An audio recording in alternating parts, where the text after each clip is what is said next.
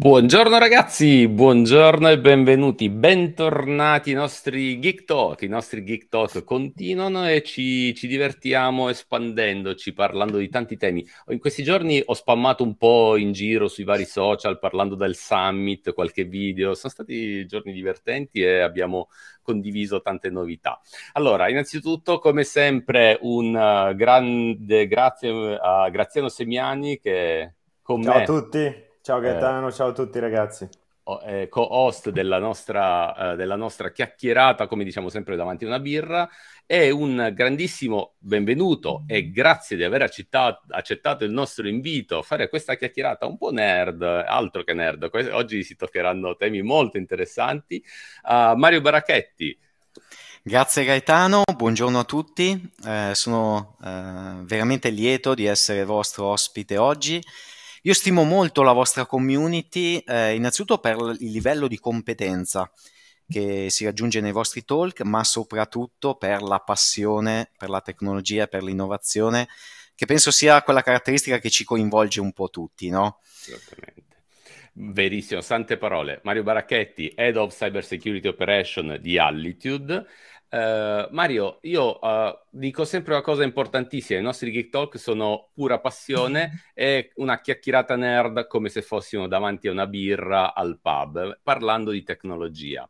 Uh, questa, queste chiacchierate servono a, a divulgare, a condividere conoscenza, perché è proprio nel nostro DNA, e più, uh, più, condividiamo, più siamo felici. Ovviamente da un lato ci serve a fare business come naturale, ma dall'altro lato ci serve a uh, far sapere eh, e far conoscere quanto la tecnologia in tutte le sue forme, in primis l'open source, ma non solo, sia così uh, permeata dentro la, nostra, dentro la nostra quotidianità. E questi temi sono davvero importanti.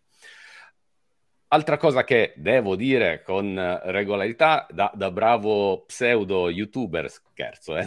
non mi permetterei mai, ma di eh, seguire i nostri Geek Talk su tutti i nostri canali. Sai Mario, noi abbiamo diversi canali. I nostri Geek Talk vanno in live, in live streaming, innanzitutto su YouTube, su LinkedIn, su Twitch, su Twitter, su Facebook e tutto questo è eh, in live e quindi permette a chi partecipa di uh, fare qualche domanda, di eh, augurare la buonasera, come vedo tanti, tanti amici che augurano buonasera, buon bentrovati, ben, uh, buonasera a tutti. E questa è una cosa positiva, ma c'è un'altra cosa importante, caro Mario, che i nostri TikTok magari non sempre si riesce a seguirli live. E allora, e allora cosa facciamo? Eh, noi estrapoliamo l'audio dei nostri Geek Talk dalla live per farne un podcast. Na- naturalmente nasce come podcast il Geek Talk, e allora trasformare l'audio e metterlo in, um, sui vari canali podcast classici come eh, Spotify, Google Podcast, Apple Podcast permette a tanti amici di ascoltare eh, le nostre chiacchierate anche in un secondo momento. C'è chi lo fa mentre cucina, c'è chi co- mentre corre, mentre eh, passeggiano le, le, lunghe passeggiate ascoltando degli, degli, spunti interessanti. Mentre scrivono il codice. mentre scrivono. esatto. Bene, bene, dai, no, guarda, mi fa grande piacere e sono felice, per me è un'esperienza nuova, eh, dai, sono curioso di vedere anche come va e se posso portare il mio piccolo eh, contributo anche alla vostra community, mi farebbe veramente piacere.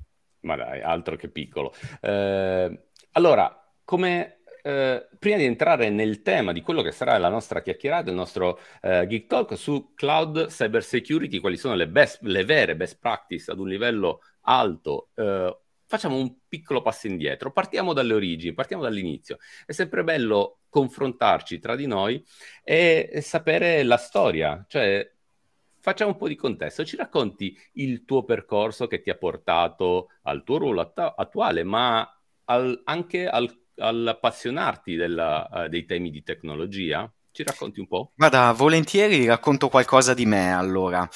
Eh, io sono cresciuto negli anni 80 e 90 con i telefilm americani, non so se ricordate, in quegli anni c'erano i ragazzi del computer, o film che per me sono stati cult come War Games.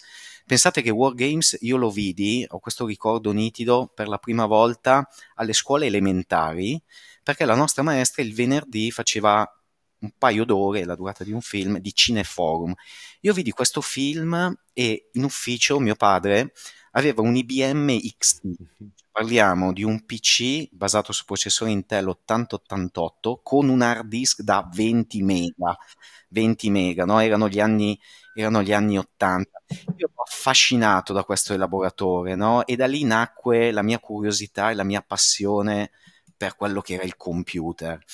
Sono diventato poi adolescente negli anni delle BBS, i Bulletin Board System, erano gli anni delle blue box. Ora, chi ha la nostra età, Gaetano Graziano, sa di cosa sto parlando. Agli altri lascio la possibilità di andare a scoprire cos'erano le blue box, perché ahimè, ai nostri tempi quelle c'erano. Internet esisteva, ma non era alla portata di tutti. Io tengo a ricordare che comunque l'Italia fu uno dei primi paesi eh, a entrare in internet, se non ricordo male, il quarto o il quinto con l'Università di Pisa. Eh, ma non era un sistema alla portata di tutti. A quei tempi noi usavamo le BBS, no? con, con, anche forte attenzione, ansia ai costi telefonici, eh, insomma era un mondo diverso. Internet poi prese piede eh, negli anni 90 quando il CERN eh, sviluppò il protocollo HTTP e quindi divenne una grande rete eh, globale più alla portata di tutti. Io ho iniziato a lavorare presto, eh, parallelamente agli studi, come sistemista. Come avete già intuito, io già a quei tempi avevo una passione particolare per la sicurezza informatica, ma quella non era un'esigenza sentita dal mercato. Esatto eh, gli attacchi esistevano, eh? eh? io ci tengo questo a sottolinearlo, ed erano, pensate, eh, pure più semplici di quelli certo. di oggi, ma perché? Perché nessuno aggiornava mai i sistemi e anche chi li aggiornava lo faceva molto sporadicamente. Ripeto, chi ha la nostra età ricorderà le service pack, Windows, Microsoft. Molto no? Esatto. Questo significava che tu avevi delle vulnerabilità, degli exploit, delle tecniche di attacco eh, che ti andavano bene per mesi, a volte anni. Parlo di Internet Information Server 4, vulnerabilità SSH, SFTP. E quindi uno potrebbe anche chiedersi, no, ma, ma, ma perché se erano così semplici gli attacchi non c'era sensibilità? Ecco perché in questi anni eh, con questi attacchi ci facevi poco. Eh, che cosa intendo? Internet, dicevamo, anni 90 era una vetrina. Gli attacchi che cos'erano? Defacement di siti, quindi danno d'immagine più o meno grande, ma non era una mh, piazza così utilizzata come oggi, no? Quindi questo dovete tenerlo a mente. Eh, piuttosto che DDoS, quindi attacchi che miravano la disponibilità di siti, che però erano sempre siti vetrina. Il massimo delle scorribande erano andare a cercare l'ultima versione di qualche software di grafica, ricordate, no? O di qualche videogioco che era uscito oltreoceano e prima che arrivasse in Italia dovevano passare probabilmente dei mesi.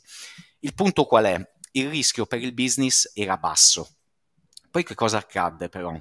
Eh, iniziò a diffondersi l'e-commerce, l'utilizzo delle prime carte di credito su internet. Ecco che sempre più servizi iniziarono a spostarsi in rete. Arrivò poi il momento dell'internet in mobilità.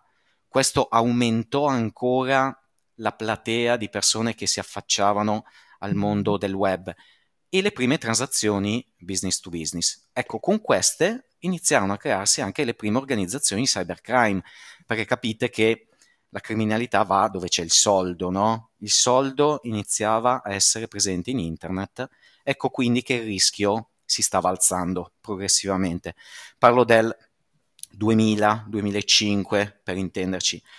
La svolta finale arrivò con i social, gli smartphone, questi giocattoloni, smartphone, tablet e così via, con il dark web, dove si può navigare in pseudo anonimato, fatemelo definire così, e dove qualsiasi cosa è in vendita, certo. legale, meno legale, e poi le criptovalute, che permettevano scambi su posizioni, anche qui pseudo-anonime, di eh, moneta virtuale che però poteva essere poi convertita eh, in denaro vero. E alla fine ransomware. ransomware, quindi malware che ti chiedono un riscatto, anche qui che monetizzano utilizzando le criptovalute. E tutto questo ha reso la cyber security vitale. E eh, non uso il termine vitale a caso, nel senso che oggi, se ci pensate, le nostre vite sono in rete certo. con, questi, con, questi, device. No? Tornando a me, io ho avuto la fortuna di lavorare per ben 16 anni in una grande azienda di telecomunicazioni. Questa per me è stata una grande palestra. Ho avuto la possibilità di lavorare a fianco di grandi professionisti, io li definisco veramente dei fuori classe, che mi hanno lasciato tanto. Eh, oggi sono distribuiti in tutte le maggiori società italiane, molti anche all'estero. Eh, magari qualcuno anche mi sta sentendo e, e lo saluto. La mia figura è quindi evoluta in questi lunghi anni verso la sicurezza, che era la mia passione perché la sicurezza aveva aumentato in, di importanza, c'erano posizioni in security e potevo occuparmene in modo esclusivo. Ora da diversi anni opero nel settore bancario eh, perché la sicurezza nel bancario eh, è molto normata, è molto strutturata. Il bancario è uno dei settori più all'avanguardia da questo punto di vista. Eh, ho lavorato in banche, istituti di moneta elettronica, istituti di pagamento, eh, fintech, Oggi in Allitude, eh, Allitude è la società di servizi del gruppo bancario Cassa Centrale Banca, gruppo di credito cooperativo italiano. Allitude è una società giovane, eh, in espansione, estremamente innovativa, però si basa sulle radici più antiche del credito cooperativo certo. E di quelle società di servizi IT che servivano storicamente il credito cooperativo. Quindi è una realtà nuova, ma con delle radici antiche. Ecco, andate a dare un'occhiata eh, al sito, ma soprattutto anche alle posizioni che abbiamo aperte, perché è un ambiente molto sano, cerchiamo eh, parecchia gente come voi appassionata di tecnologia. Assolutamente. Eh, ho spunto da magari metteremo anche il link eh, nei commenti o avremo modo. Mario, il percorso che hai descritto è quindi eh, iniziare come mh, appassionato di tecnologia per poi lavorare nel mondo dell'IT, per poi incontrare le, eh, essere incuriositi dagli aspetti della cyber security con l'evoluzione che hai descritto è un qualcosa che eh, da, da, da, appassionato abbiamo incontrato in tanti e fammi dire che è stato anche ehm, comprendere le vulnerabilità per, per ovviamente pecciarle, per risolverle in primis, ma poi per per poterle, eh, come dire, eh, da curiosi, per guardarci dentro, è sempre stato un tema eh, trainante del mondo nerd, fammi dire, del mondo geek, quindi è fondamentale. Ma da qui mi, mi scatta subito una domanda. Se è vero che l'evoluzione che hai descritto è importantissima e ha passato dei, dei, dei momenti storici estremamente diversi, con un'evoluzione importante, al giorno d'oggi, siamo arrivati a una finezza e a, una, uh, come dire, uh, a un utilizzo così massivo della tecnologia che mi fa dire ma come si fa a fare cyber security oggi allora? Guarda Gaetano, è una bella domanda e prima di parlare di eh, BitByte o di tecnologia ehm, vorrei condividere con voi un, un approccio logico no?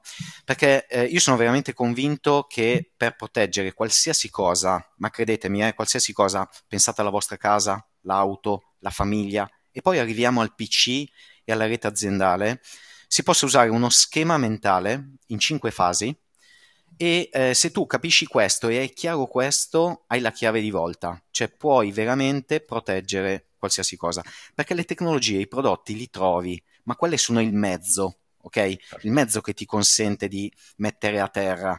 Però le cinque fasi sono il metodo, ok? Eh, le cinque fasi sono l'identificazione, la protezione, il rilevamento, la reazione e il ripristino. Ma, ma vediamole un attimo insieme, perché questo è un concetto a cui io tengo tanto, no? La prima è l'identificazione. Dobbiamo conoscere bene ciò che vogliamo proteggere e dobbiamo anche conoscere al meglio delle nostre possibilità ciò che potrebbe minacciarlo. Facciamo l'esempio di una casa, ad esempio, no?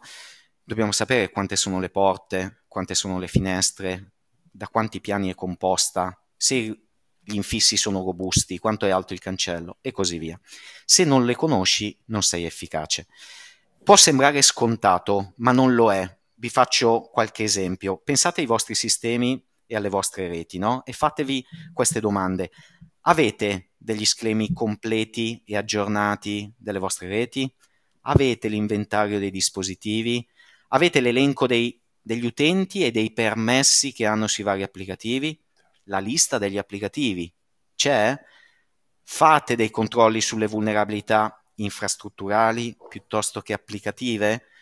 Classificate, questa è una cosa fondamentale, i vostri documenti, i vostri dati per un livello di riservatezza piuttosto che di sensibilità e li proteggete di conseguenza? Ecco, se avete risposto no ad almeno una di queste domande, eh, significa che non avete la conoscenza completa, no? Quindi che potreste essere poco efficaci.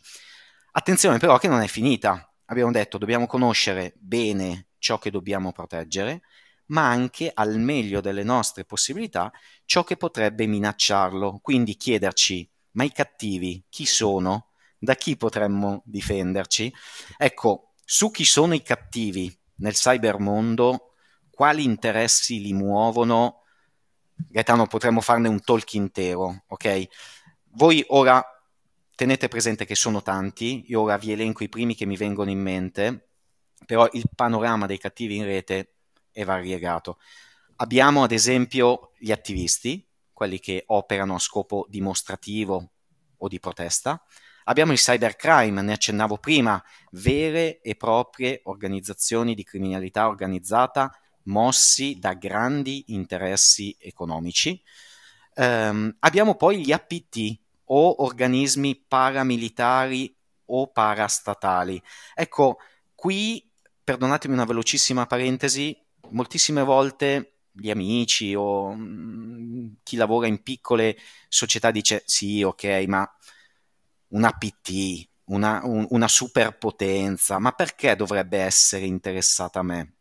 Eh, questo è un errore logico importante, eh, perché l'APT sicuramente non è interessato a voi, però potrebbe utilizzare le vostre macchine, le vostre risorse come ponte certo. per nascondere le sue tracce ed attaccare qualcun altro, magari proprio un altro APT. Quindi voi a quel punto non dovete preoccuparvi del primo APT, perché non siete voi il bersaglio, ma dalla reazione del secondo. Quindi fate un po' attenzione perché questo è un fenomeno da non sottovalutare. Ci sono poi ad esempio anche gli insider, i dipendenti malevoli, i colleghi malevoli, quelli mossi da magari interessi economici, malcontento, la minaccia che viene dall'interno. E alla fine abbiamo poi quel variegato mondo di cani sciolti ragazzini appassionati, no? quelli conosciuti un po' anche come eh, script kiddies, che sono pericolosissimi, eh? perché io li paragono al bimbo con il fucile mitragliatore in mano. No, è vero, eh? perché guarda, il bimbo gioca, ma non si rende conto del pericolo e del male che può fare con quell'arma in mano, no? Adesso non mi dilungo. Comunque, vedete, i cattivi in rete sono tanti. Conoscendo cosa voglio proteggere e quali sono le possibili minacce, posso passare quindi alla fase 2, la protezione. Qui voglio condividere con voi un'altra riflessione importante. Non ci sono misure assolute di protezione, è tutto molto relativo. Che cosa intendo? Torniamo un attimo all'esempio della casa, no? Voglio proteggere la mia casa. Io potrei fare un muro di 4 metri, un bel fossato, no? Come nel Medioevo, con i coccodrilli, faccio un rifugio antiatomico sotto il giardino, che non si sa mai di questi tempi, e metto 100 guardie armate fino ai denti a proteggere il perimetro. Ora, questa casa è sicura? Eh, probabilmente sì, è molto sicura. Però chiediamoci, è sostenibile economicamente? È funzionale? Ecco, no, non lo è. Quindi l'obiettivo della sicurezza non è eliminare completamente il rischio, certo. perché non è ragionevole, è ridurlo a un livello accettabile.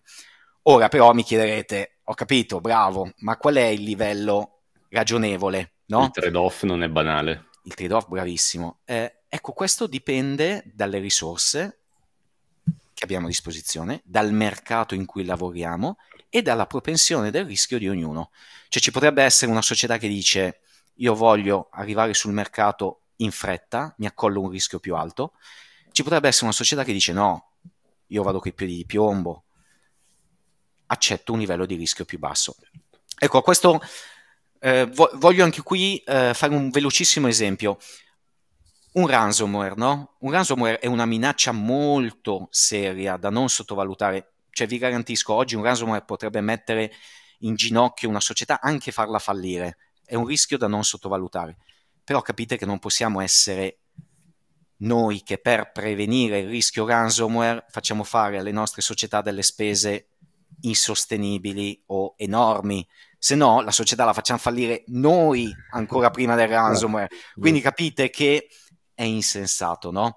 Ecco, la missione dei cyber professionisti, dal mio punto di vista, non è acquistare compulsivamente tutto quello che esce sul mercato, certo. ma è cercare sempre l'equilibrio tra i presidi che compro e il rischio che posso eh, ritenere accettabile. Quindi ripeto, è no estremismi ma equilibrio. È facile farlo? No, e se no non, non sarebbe questa una grande sfida, no?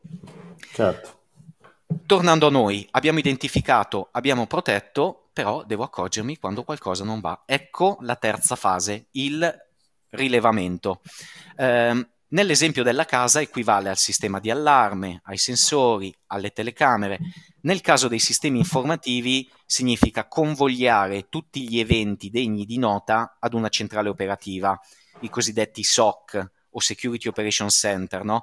che operano tipicamente H24 e che sono le nostre sentinelle. Affinché queste sentinelle siano efficaci, eh, io devo dargli eventi di qualità, completi il più possibile e leggibili, in modo che loro li possano correlare e possano capire quando c'è una minaccia vera o quando c'è un falso allarme. Questo non è scontato, eh? no, per perché, eh, perché guarda, io vedo spesso, sai, gente che compra un SOC, lo attiva, ma mh, non è sufficiente, cioè il SOC lo devi alimentare, esatto. cioè devi collegare i sensori, no? alla centralina, perché se mi compri la centralina ma poi eh, non, non collezioni gli eventi, abbiamo un problema. Cosa succede poi quando c'è un'anomalia? Ecco la fase 4, la reazione. Qui permettetevi di fare un esempio che io faccio spesso. Io ho un amico che ha una casetta sperduta sui monti, no? Viene e mi dice: Guarda, ho comprato un sistema d'allarme bellissimo perché io la mia casetta, guarda, ci tengo tanto, ok? E io dico: Eh, ok, guarda, fantastico, ma cosa succede quando suona l'allarme? Cavolo, là è sperduta in mezzo al nulla e lui fa, no, non ci ho pensato, no? Mi chiama sul telefono cellulare, poi io via internet guardo le telecamere e eventualmente intervengo. Ho detto, guarda, bellissimo, ma ci metti qualche ora. Cioè, dopo qualche Milano, ora, eh. capisci? Il danno eh, può essere grosso.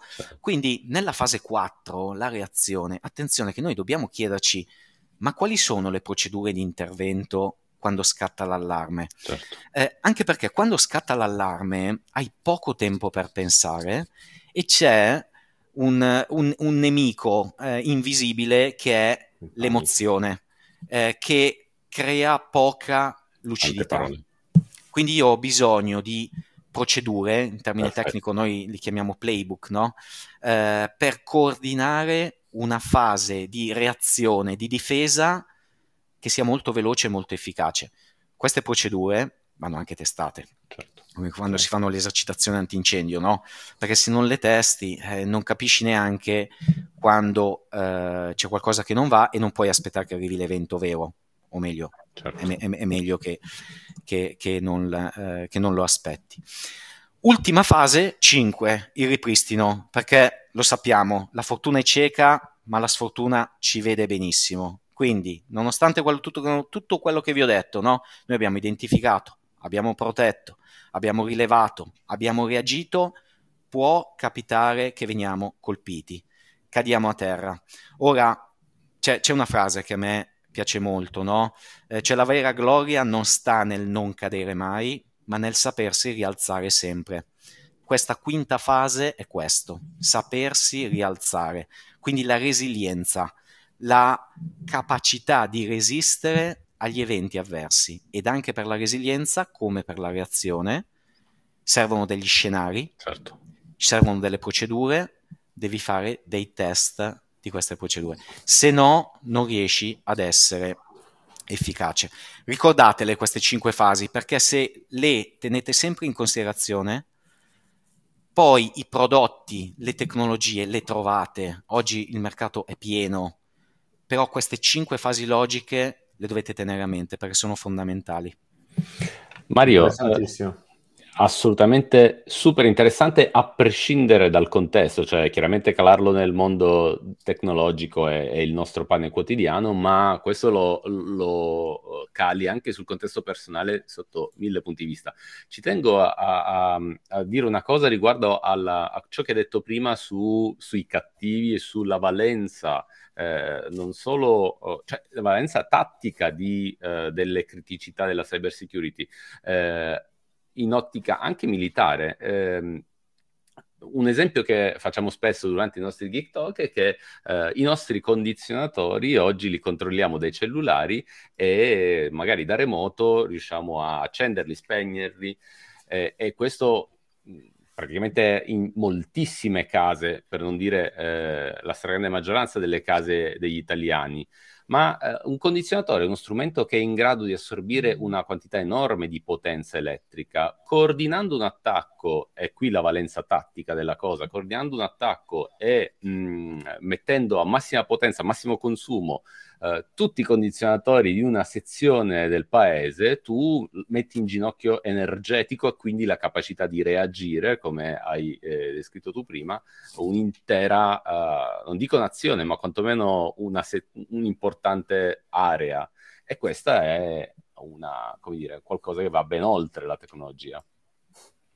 Assolutamente sì, Gaetano. Hai detto una grande realtà, hai fatto un, un esempio che non è lontano eh, da casi realmente accaduti su dispositivi, tu hai fatto l'esempio dei condizionatori, sai che uno dei target preferiti sono proprio le videocamere di controllo remoto, perché ormai più o meno tutti noi no, le utilizziamo, eh, piuttosto che altri dispositivi IoT. La domanda è che questi dispositivi, il loro funzionamento eh, è imprescindibile da un accesso al cloud, no? E tu prima parlavi, parlavi di, di, tutte queste, eh, queste, strategie, queste tattiche di, di difesa che è del tuo background, no? Di quando eh, le BBS sono partite, ma adesso la sfida è salita di n ordini di grandezza adesso che, che, che si, si inserisce a complicare, immagino, ulteriormente le cose il cloud, come, come, vengono, come vengono, declinati questi cinque eh, pillars eh, dovendosi interfacciare anche con una complessità derivante dal cloud? Guarda, ottimo, assolutamente sì. Eh, prima però consentimi una riflessione sul cloud, perché io sono da sempre un grande sostenitore del cloud. Il cloud oggi è di gran moda, giustamente, perché è una grande cosa, eh, però tutti tendono a venire e a venderti i servizi dicendoti che sono cloud, no? Perché in questo momento fa grip, no? Sì. Eh, però c'è la cattiva tendenza da parte di molti fornitori a venderti applicazioni client, client server, legacy, esporrele da un public cloud in modalità IaaS, Infrastructure as a Service, poi magari vi dico qualcosa in più su questo, e a venderle come applicazioni cloud. No, queste non sono applicazioni cloud, cioè diciamoci esattamente cosa sono. Restano applicazioni client server esposte da un'infrastruttura cloud. Quindi che cosa significa? Che chi ve le sta fornendo, lui è il cliente del servizio cloud vero, del cloud certo. provider vero, ma voi siete sempre clienti di un'applicazione client server legacy che semplicemente è esposta da un virtual data center anziché da un data center fisico. Voi poi quando vi accorgete di, questa, di queste casistiche, quando ad esempio chiedete l'aumento di risorse e il fornitore vi dice eh no, ho bisogno di due settimane, come due settimane? Eh, chiedete una console self-service e vi dice no, non c'è, la console self-service non è prevista. Piuttosto che chiedete di monitorare KPI e livelli di servizio e vi dice no, non ho uno strumento di monitoraggio. Ecco, in questi casi probabilmente non sono applicazioni cloud vere, native, ma siete in questi contesti di ehm, diciamo un po' mh, specchio per le allodole, no? A volte. Ecco, quindi come non farsi abbindolare? Eh, dal mio punto di vista ci sono cinque caratteristiche che un servizio cloud deve avere. Eh, magari approfitto, Gaetano, per mostrarvi, io utilizzerò solo tre slide oggi, eh. eh, una, una, slide che semplifica bene eh, quello che eh, vi voglio, vi, voglio, dire e in particolare le cinque caratteristiche che dal mio punto di vista eh, devono essere ehm, indispensabili per un servizio cloud. Un servizio cloud innanzitutto è un servizio on demand che deve avere una componente self-service, quindi l'utilizzatore può unilateralmente eh, decidere qual è la capacità di calcolo e quali risorse ehm, attribuire ai suoi workload. Deve essere broadband, quindi con un ampio accesso alla rete. Um, deve essere basato sul concetto della condivisione della, delle risorse, il resource pooling. Deve avere caratteristiche di scalabilità ed elasticità, deve essere misurabile e pay per use. Ecco, eh, queste per me sono le caratteristiche che vi aiutano a capire quando un cloud è un cloud vero o quando un cloud è un cloud finto. Poi c'è un'altra questione fondamentale, che il cloud non è tutto uguale. Abbiamo parlato di eh, condivisione di risorse, eh, così come si condividono le risorse c'è anche una condivisione delle responsabilità. A differenza del tipo di condivisione delle responsabilità, cambia il modello di servizio. Certo. Anche qui per, permettetemi qualche esempio molto pratico, molto semplice, che però rende bene l'idea. Quando voi siete nella condizione del vostro data center fisico di proprietà, è come se viveste in una villa autonoma è casa vostra, fate tutto quello che volete, però è chiaro che anche tutta la responsabilità di gestione, la manutenzione del giardino, è tutta roba vostra. Nei sistemi e nelle reti che cosa significa? Che gestisce, gestite tutto voi, le facilities, la corrente, il raffreddamento, l'hardware con i guasti e tutto quello che ne consegue e poi tutto lo stack software applicativo. Ecco, questo è il modello del vecchio data center legacy. Ora, entriamo nel mondo del cloud. Il primo modello di servizio, che è quello IaaS, Infrastructure as a Service, che vi descrivevo prima, dal mio punto di vista equivale invece un po' a un appartamento di proprietà ma in condominio. Quindi che cosa significa? Che voi avete ancora la vostra autonomia, in casa vostra fate tutto quello che volete, però appena varcate la soglia, no, perché le scale, il tetto, gli ascensori e i cancelli eh, dipendono dal condominio. Il condominio, comuni. bravissimo, le parti comuni. Il condominio chi è? È il fornitore cloud. Tornando ai sistemi, che cosa significa? Che chiaramente voi non avete più gli oneri dell'infrastruttura di base, gestite dal sistema operativo in su. Il secondo modello di servizio invece è il PaaS, il Platform as a Service. Anche qui consentitemi un'analogia a questo punto siamo in affitto in un appartamento già arredato che però non è nostro, quindi non è nostro né l'appartamento né l'arredo. Capite che l'autonomia è ancora più limitata perché noi usiamo ciò che ha comprato e preparato il proprietario. Possiamo magari fare delle piccole personalizzazioni, no? Cambio il soprammobile, ma non è che gli possiamo cambiare l'arredamento senza dirgli esatto. niente o metterci a fare grossi o spostare una parete. Bravissimo, bravissimo. Quindi capite che la responsabilità è ridotta, le comodità, i servizi forniti sono di più, a fronte di un canone di affitto più alto. Arriviamo alla modalità poi più spinta, il software as a service. Ecco, nella mia analogia, il software as a service è andare a vivere in una stanza di hotel. È comodo, non devo fare nulla, sono servito, riverito, utilizzo i servizi, che ovviamente pago, quindi il costo si alza, la possibilità di personalizzazione è ridottissima. Non è che posso portare i miei soprammobili no? nella camera di hotel. Eh, eventualmente cambi stanza a un costo diverso o cambi hotel. Quindi è molto comodo ma costoso per cui pago tutta la gestione che eh, non, ho più, non ho più io. Anche qua, mi, seconda slide, eh, sono solo tre. Eh, vi mostro la seconda perché eh, voglio condividere con voi un concetto molto importante e spesso sottovalutato. Ok, ditemi quando c'è, così ve ne parlo intanto che la vediamo.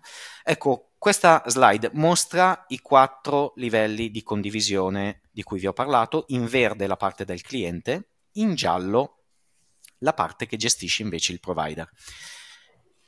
Più giallo significa, ricordate bene, una maggiore attenzione alla fase contrattuale, perché quando io delego servizi ad altri, devo avere delle leve contrattuali che mi permettano di misurare se il servizio è aderente alle promesse e alle mie aspettative e se il fornitore sta rispettando i livelli di qualità che io sto pagando. Ecco, attenzione perché questo è un elemento fondamentale perché finché le cose vanno bene, tutti amici. Certo. Quando qualcosa non va, se voi non avete stipulato un contratto con attenzione, eh, rischiate di avere dei problemi seri. Vi faccio un esempio. Mettiamoci nella categoria più spinta, il software as a service, la prima che vedete a destra, no? Pensate ad un bug applicativo che vi blocca, blocca il vostro business.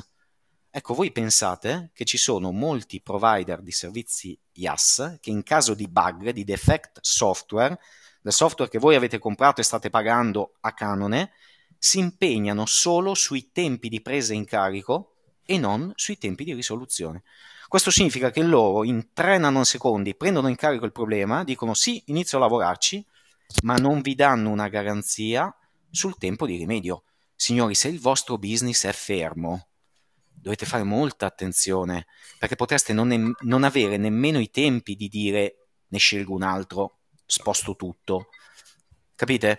Quindi molta attenzione all'aspetto eh, contrattuale perché il cloud è bello, veloce, facile, io sono un grande sostenitore, lo ripeto, ma tutta questa fretta e facilità può nascondere delle insidie, a volte non tecniche, anzi spesso non tecniche, che eh, potrebbero essere sottovalutate.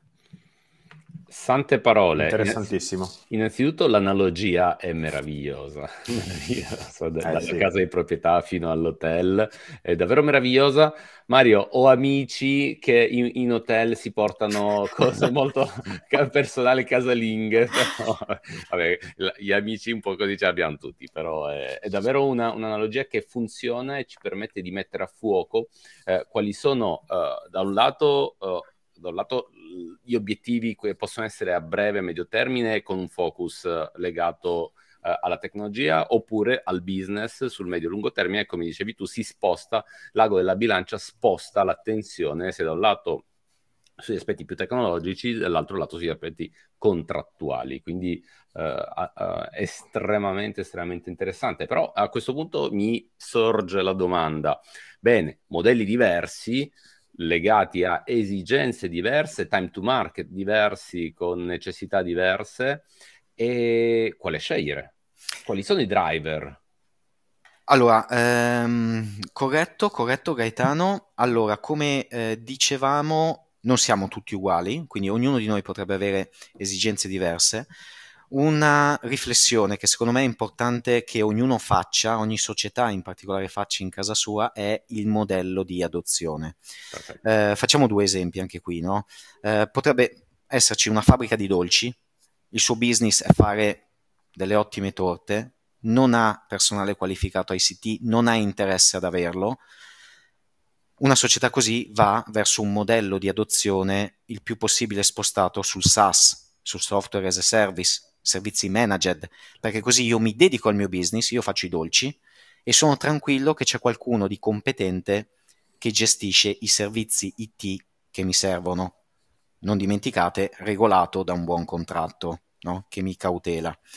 Viceversa, se sono una società dal DNA molto tecnologico e voglio il controllo completo, allora magari penso a questioni eh, diverse, quindi a mantenere eh, magari qualcosa in casa, qualcosa in cloud, quindi eh, infrastrutture ibride, eh, oppure mi baso sul platform as a service se i servizi offerti eh, dalle piattaforme cloud soddisfano le mie esigenze.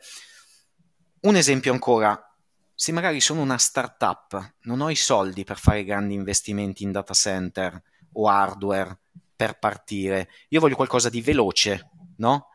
Eh, pago quello che c'è da pagare all'inizio, se il business va bene, decollo, penserò a qualcosa di diverso, se il business va male, abbiamo scherzato, però non ho buttato via grandi investimenti. Il Mario, cloud è perfetto. In questo eh, c'è la massima che dice fail fast, fail cheap. Bravissimo, assolutamente sì. Assolutamente sì, il cloud aiuta tantissimo le startup a partire e, e in questi casi magari è meglio un approccio IaaS e PaaS. Quindi ogni azienda deve, dovrebbe chiedersi qual è il modello di adozione più adatto a me. Questo è fondamentale. Eh... Assolutamente d'accordo. E torniamo al tema al driver. Ok, il cloud, ok, ciò che abbiamo detto prima riguardo agli approcci di sicurezza e, e rubo o quantomeno mi aggancia alla domanda del buon Graziano di prima, ma dobbiamo fare incrociare i flussi, mai Giusto. incrociare i flussi. giusto, giusto. No, allora, innanzitutto, no, incrociamoli. Eh, allora, uniamo ehm, quanto dicevamo prima sulle cinque fasi e portiamocelo nel cloud. Abbiamo detto l'identificazione. Il cloud, mol- molti tenant cloud ci aiutano, deve permetterci di identificare eh, in modo preciso quante macchine abbiamo, quanti utenti, quante reti, quanti IP esposti, quanti domini esposti. Quindi ci deve aiutare nella fase di eh, identificazione. Okay? Arriviamo poi al tema protezione, rilevamento, reazione e ripristino. Qui ci sono degli aspetti critici da non dimenticare. Ecco, vediamoli un attimo insieme. Innanzitutto chiediamoci la connettività, quindi come vanno i dati, come vanno e tornano i dati tra me e il mio cloud. Qualcuno potrebbe interferire, sabotare, Com'è la protezione dei dati in viaggio? Quindi primo ambito da non sottovalutare la connettività. Secondo, l'identità degli accessi. Quindi chi accede? Come lo identifico? Concedo a lui gli accessi solo a quello di cui ha bisogno? Ok? Quindi secondo ambito importante l'identità degli accessi. Il terzo ambito, i dati. I dati sono il nostro patrimonio, quindi come sono protetti? Sono criptati a destinazione? Se qualcuno non autorizzato va là, prova a leggerli, cosa trova? Monitoro chi accede ai dati? Poi abbiamo tutto un tema, che è il quarto ambito, di presidi tecnologici. Questi sono eh, i presidi tipo i Web Application Firewall, i WAF, eh, piuttosto che sistemi antivirus, antimalware, eh, poi a seconda chiaramente non dimenticate i modelli di servizio di cui abbiamo parlato, eh, temi come l'antivirus, l'antimalware servono specialmente sul modello di servizio IaaS. Certo. Va da sé che sul PaaS e sul SaaS me li deve garantire, ritorno al tema contrattuale, il fornitore, certo. ok? Piuttosto che sistemi EDR, di Endpoint Detection and Response, o i DPS, Intrusion Detection Prevention System, e così via. L'ultimo ambito, eh, poi anche qui, ed è l'ultima slide, vi faccio vedere un riepilogo che io consiglio sempre, la gestione degli eventi. Ricordate, è la rilevazione, certo. ma che vi serve anche per la reazione. Raccogliere, correlare, scatenare allarmistica e avere le procedure di eh, intervento. Ora, intanto che vi mostro quest'ultimo contributo, poi ho proprio finito con le slide e non vi tedio oltre, ehm, mi preme darvi qualche strumento in più, perché sulle misure di protezione potremmo parlarne per ore, non abbiamo tempo oggi. Eh, il mio obiettivo oggi era darvi delle linee guida, un percorso. Ecco, uno strumento però che ci tengo a darvi è il riferimento alla CSA. La CSA che cos'è? È la Cloud Security Alliance. Là troverete centinaia di controlli e requisiti già divisi per ambito e per modello di servizio. ripeto ancora, eh, l'ho già detto prima, gli strumenti e i prodotti sul mercato sono tantissimi, ma diffidate dall'acquisto compulsivo. Pensate che non dovete eliminare il rischio, non ce la farete certo. mai, ma dovrete trovare l'equilibrio giusto e pensate sempre alle fasi, alle cinque fasi. Identifico, proteggo, rilevo, reagisco, ripristino e agli ambiti, questi che stiamo vedendo insieme, la connettività, l'identità e gli accessi, in particolar modo quelli privilegiati, quindi le super utenze o le utenze tecniche, la protezione dei dati, la sicurezza infrastrutturale, questo è il mondo chiaramente un po' più ampio, tutti i presidi tecnologici, l'hardening, il patching, la gestione delle vulnerabilità, eh, qui si gioca tanto eh? mm. e questo è uno degli ambiti fondamentali che se andate sul PAS o sul SAS non ve ne dovete non, preoccupare voi. Non controllate, c'è chi se ne occupa di più. Esatto, c'è chi se ne occupa al vostro posto. E poi il dominio degli, degli eventi di sicurezza. Ehm... Guarda, Mario, eh, tutto ciò è chiarissimo. Innanzitutto i, i, le cinque, le cinque eh, fasi i, che dobbiamo aver, aver, aver, ben chiaro in mente, io le definirei un mantra, cioè dobbiamo davvero partire da quei pillar che ci permettono di avere chiara la visione d'insieme per poi capire come muoverci. Ma qui eh, a me è venuta una domanda. Eh, e mi ha preceduto anche una delle nostre persone che, che, che, ci segue, che ringrazio. A proposito, scusa, io non ho detto all'inizio, mi raccomando, la subscribe ai nostri canali, al canale YouTube, al canale uh, su LinkedIn. Perché dico questo, caro Mario? Perché no, no. Eh, per non perdere i futuri Geek Talk, che, Assolutamente sì. che ritengo, cioè ci teniamo tanto e quindi subscribe, mi raccomando, tutti subscribe. Uh, Francesco Riosa ci chiede, ma, ma che il cloud... Uh, bello, dinamico, verissimo, lo sappiamo tutti e, e, e, questo è un aspetto che stiamo incontrando quotidianamente nelle nostre realtà, ma lui dice, ma ci vanno sempre comunque gli skill per fare un'infrastruttura applicazione sicura, lo vogliamo dire? Quello che eh, voglio aggiungere è vero, calare tutto ciò in contesto aziendale significa non solo avere lo strumento, non solo usarlo, ma avere la cultura aziendale per gestirlo, avere la formazione e sul tema formazione, caro Mario, su questo ci tengo moltissimo. Per noi, la formazione è un acceleratore, un catalizzatore potentissimo, quindi quanto, uh, eh, quanto è importante calare tutto ciò in azienda e quanto è importante calarne eh, l'aspetto culturale e, e, e formativo No, assolutamente, guarda, ti, ti rispondo subito perché un- abbiamo una bella esperienza riguardo a questo, ma volevo tornare alla eh, domanda intervento di Francesco che trovo centratissima. Eh, lui ha sottolineato un tema eh, veramente importante, gli skill.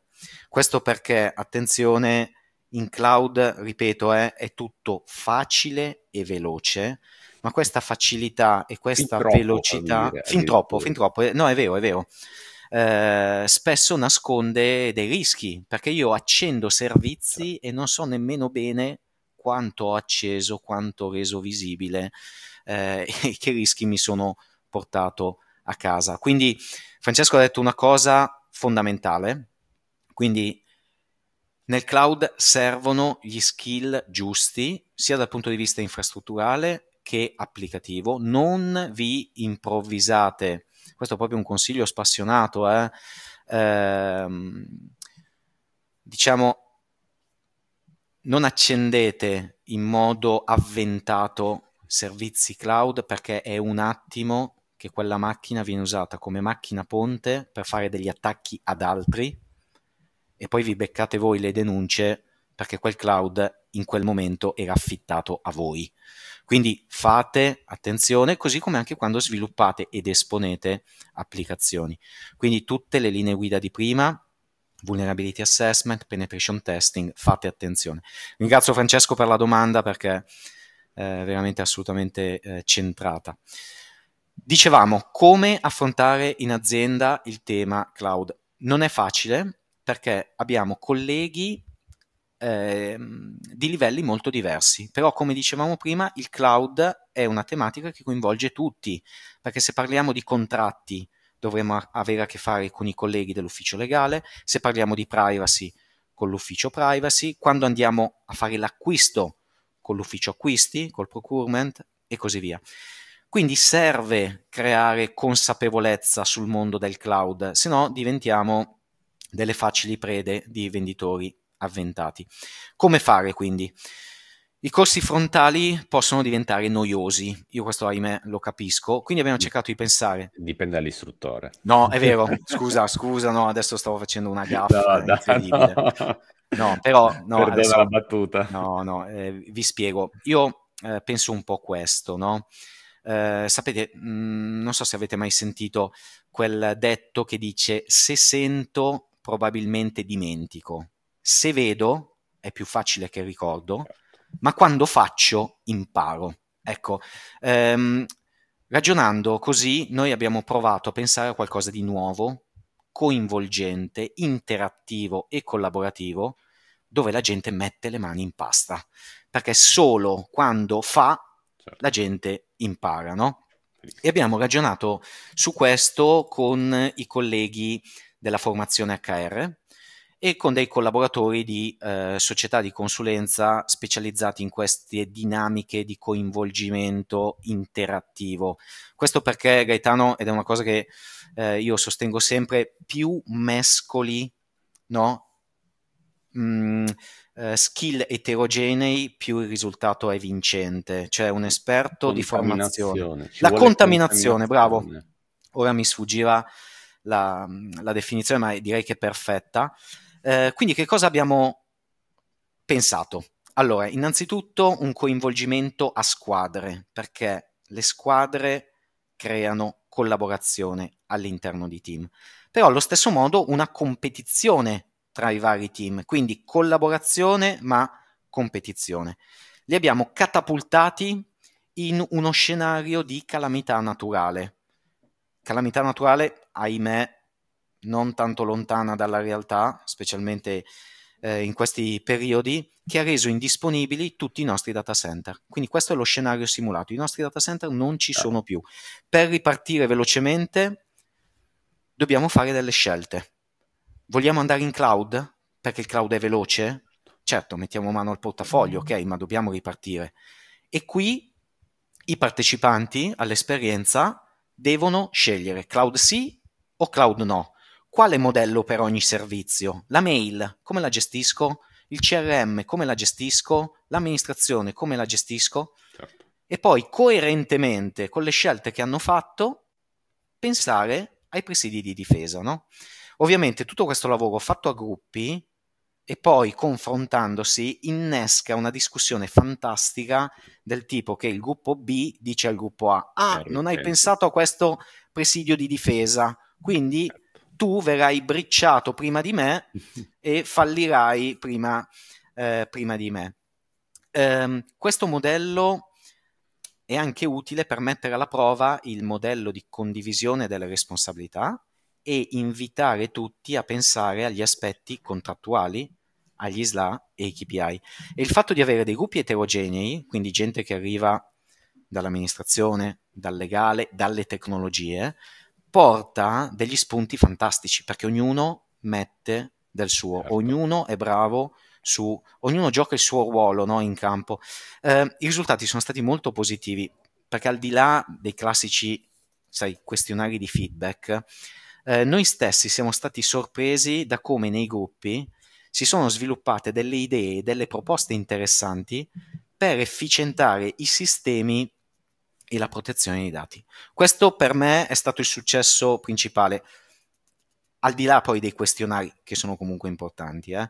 Eh, e poi ecco l'altro elemento fondamentale è che le persone in quelle due ore, perché comunque parliamo di sessioni di due ore, eh, niente di troppo lungo, si sono divertite certo. in qualche modo, hanno conosciuto colleghi nuovi, si sono misurati con colleghi nuovi, quindi hanno un bel ricordo, hanno fatto con le loro mani e quindi hanno imparato.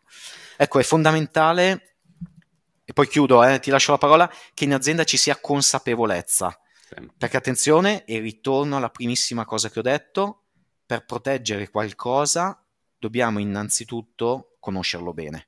Quindi se vogliamo proteggere il cloud dobbiamo innanzitutto conoscerlo bene, quindi partiamo dalla formazione. Verissimo, eh, sul tema formazione di nuovo uh, sono estremamente d'accordo e ritengo che un, un, esperimento come quello, fammi dire esperimento, in realtà è un, una, un momento di, di, crescita e di condivisione come quello di, e di contaminazione come quello che hai descritto, poi porta uh, a mettere un semino che diventerà qualcosa che nel tempo verrà fuori perché il confronto e la contaminazione tra uh, persone con background diversi, competenze diverse, eh, naturalmente ti porta a farti qualche domanda che magari sarebbe stato difficile porsi. Allora eh, quella resta in background e magari dopo qualche tempo si torna con un punto di vista nuovo, una soluzione nuova. Quindi molto bello, sì. molto bello quello che hai scritto. Eh, Mario, hai alzato la palla su di un tema sempre legato all'esempio che hai fatto, quindi in un caso eh, di disastro naturale che porta a non, non, avere la possibilità di utilizzare i propri data center e eh, come ripristinare il tutto rapidamente con una potenziale eh, eh, attività in cloud, quindi andare in cloud. E qui mi scatta un altro tema a me molto caro che si incrocia perfettamente con quanto hai descritto tu, che si lega alla tecnologia, si lega alla sicurezza, si lega alla ri, eh, eh rapidità di risposta ed è quello dell'automation. L'automation sotto tutte le sue forme, in un contesto come quello che hai descritto, necessita di eh, tornare rapidamente operativi e non puoi metterti a manualmente, a de- ovviamente, vero, eh, vero, a, a, definire eh, i contesti, definire le risorse, mette- aggregarle, ma hai bisogno di eh, anche lì avere, un, avere un, un, una procedura, un playbook Uh, che c'è tanto caro anche in ottica tecnologica con Ansible, che permetta di arrivare al modello perfetto, alla esecuzione perfetta. Eh, questo lo chiamiamo noi tutti infrastructure as a code ed è la base dell'automation. Ci... Guarda, hai toccato uh, un tema fondamentale che uh, vabbè, non, non, so, non, non, posso in poco tempo no, to, uh, ricordare tutto, però ecco un punto fondamentale. Prima, ad esempio, quando abbiamo parlato della capacità di rialzarsi, della resilienza, è la capacità di ricostruire tutto velocemente. In questi casi l'infrastructure as a code aiuta tantissimo e questo è uno dei vantaggi che il cloud porta all'ennesima potenza, perché in qualsiasi modello di servizio che abbiamo visto, lo IaaS, il PaaS, il SaaS, tutte le configurazioni che voi fate a mano possono essere automatizzate con delle API e con degli script. Questo ci abilita ad una potenza di replica eccezionale, nel senso che noi se sviluppiamo lo script, lo stampino esatto. bene la prima volta, lo rieseguiamo mille volte e sappiamo che le macchine nascono precise, identiche, non ci sono misconfiguration, non ci sono disallineamenti, ma soprattutto in caso di ripristino, voi pensate proprio al caso di ripristino eh, quanto è facile ricostruire tutto perché avete gli stampini con certo. cui è nato tutto. Considerate anche che su alcuni layer, tipicamente i web server piuttosto che gli application server, cioè dove non c'è il dato, in caso di incidente, pensiamo al malware, al ransomware, no? Fatta salva una copia delle macchine compromesse che vi servirà per indagine, certo, ok? Sempre fondamentale con delle soluzioni di infrastructure as a code, voi ripristinate tutto subito pulito. Eh, pensate che eh, capita a volte che ci siano degli incidenti dove poi vedete che l'attaccante entra, tipicamente sui web server, no? Ma ancora non avete capito come cavolo fa. E allora chiaramente mettete da parte la macchina eh, compromessa e tramite degli script ne costruite una nuova e lui rientra. E voi fate lo stesso, ne costruite un'altra e lui rientra. E andate avanti così, però intanto in parallelo qualcun altro del vostro team indaga. Come fa a entrare? Iniziamo a disattivare questo, disattivare quell'altro, no? Modifichi lo script, rimetti su una macchina diversa, finché non entra più. A quel punto hai anche trovato la, la soluzione. Quindi ecco, Gaetano, tu hai toccato un tema fondamentale, poi più l'azienda è grande e più ha bisogno di automation. perché sai, finché sei in un contesto artigianale puoi ancora permetterti di fare le cose in modo artigianale, no? A mano. Eh, quando sei in un contesto industriale, no, quando ti chiedono decine di macchine in pochi giorni e che ti metti a farle a mano. Eh, quindi l'automazione è fondamentale. E un altro concetto, eh, la sicurezza è ordine e pulizia. Pensate a quanto ordine e quanta pulizia dà l'infrastruttura as code. Uno script che crea un mondo e lo crea sempre nello stesso modo. Non ti puoi dimenticare un pezzo, non puoi aggiungere un'altra cosina. Tante macchine, tutte allineate, belle, precise. Grandi, grandi vantaggi, Gaetano. Hai toccato un tema che mi sta molto a cuore. Mario, nonostante eh, eh, siamo un po' lunghi, però c'è una domanda che è, è l'hype del momento e quindi la dobbiamo, dobbiamo, parlarne, giusto pochi secondi. C'è una bella domanda di Ole che chiede qual è l'impatto che l'AI può avere sulla cyber security in questo momento. Prima di lasciarti la parola ti dico che sono rientrato dal summit di Boston uh, proprio qualche giorno fa e il, il, la, la parola più utilizzata durante il summit era proprio l'AI e come l'AI può eh, andare a eh, migliorare gli strumenti che utilizziamo uh, sul fronte uh, cloud, sul fronte automation e su altri fronti, quindi tema interessantissimo. Qualche pensiero? Guarda, sì, eh, innanzitutto quella, quella dell'artificial intelligence è un po' una nuova frontiera, no? Io sono molto curioso, eh, ci conto tanto, la uso tanto, anche qui vi racconto un aneddoto, no? Eh, a volte la mia bimba a 11 anni eh, mi fa delle domande a cui non so rispondere, no? Io fino a qualche tempo fa gli dicevo guardiamo su Google. Oggi io gli dico cerchiamo su ChatGPT, chiediamo a ChatGPT, no? Certo. Tant'è che lei, pensate che nel periodo in cui è stato indisponibile in Italia, soffriva del fatto che eh, certo. mancasse perché era un amico, era un aiuto. E questo è bello, questo è molto bello, è molto potente e probabilmente noi non ci siamo ancora resi conti della potenza che ha.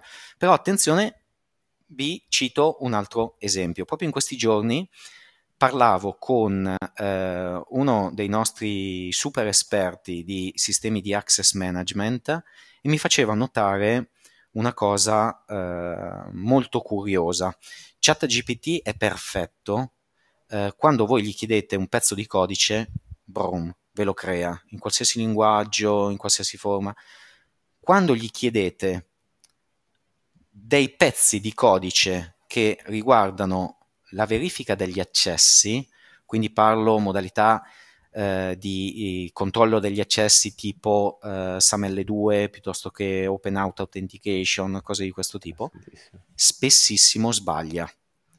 E quindi perché di solito risponde in modo ineccepibile, cioè io a volte ci faccio discorsi su qualsiasi cosa e resto impressionato, allibito ehm, da, da questo tipo di risposte e però su alcuni ambiti sbaglia, perché alla fine che tu sia un umano o che tu sia una intelligenza artificiale è fondamentale capire da chi hai imparato. Se su internet tu trovi informazioni fuorvianti, tu impari sbagliato. ChatGPT perché sbaglia quei pezzi di codice? Perché qualcuno gli ha insegnato sbagliato. E qui è la sfida della security, no? Come girano le fake news Bingo. che mi alterano eh, i voti o i pensieri delle masse, allo stesso modo, se tu mi fai imparare sbagliato la macchina e cadi nel pregiudizio che se me lo dice la macchina è vero, ecco lì il problema di sicurezza diventa veramente grave. Eh, ora, io, questa è la mia convinzione, eh, io sono, ripeto, estremamente curioso, mi piace l'innovazione, io adoro questi sistemi, però allo stesso modo mi rendo anche conto che la componente di umanità e anche razionalità che ha l'umano, la macchina ancora non la può avere. Quindi per rispondere un po' alla tua domanda, che è una domanda difficilissima, certo. quanto bella, è ci dobbiamo fidare di queste tecnologie, ma sempre fino a un certo punto e non dobbiamo mai dimenticare che le loro risposte sono tanto attendibili quanto bravi sono stati i loro insegnanti. Se i loro insegnanti non erano bravi o ancora peggio erano malevoli, eh, loro hanno imparato male. E quindi dobbiamo fare molta attenzione. Meraviglioso, sposo in pieno la tua descrizione, il tuo pensiero e eh, alla fine l'AI, l'intelligenza artificiale, l'artificial intelligence deve essere a corredo dell'intelligenza eh, umana, cioè no- del nostro umano intelletto, quindi eh, sposo in pieno quello che hai appena descritto. Mario, eh, altro che Geek Talk, questo non è un Geek Talk, questa è stata una masterclass, no? davvero lo dico, una visione completa, strutturata dall'alto a partire dalle cinque fasi e per arrivare fino al cloud e tutte le sue e, e l'awareness riguardo alla cyber security sul cloud.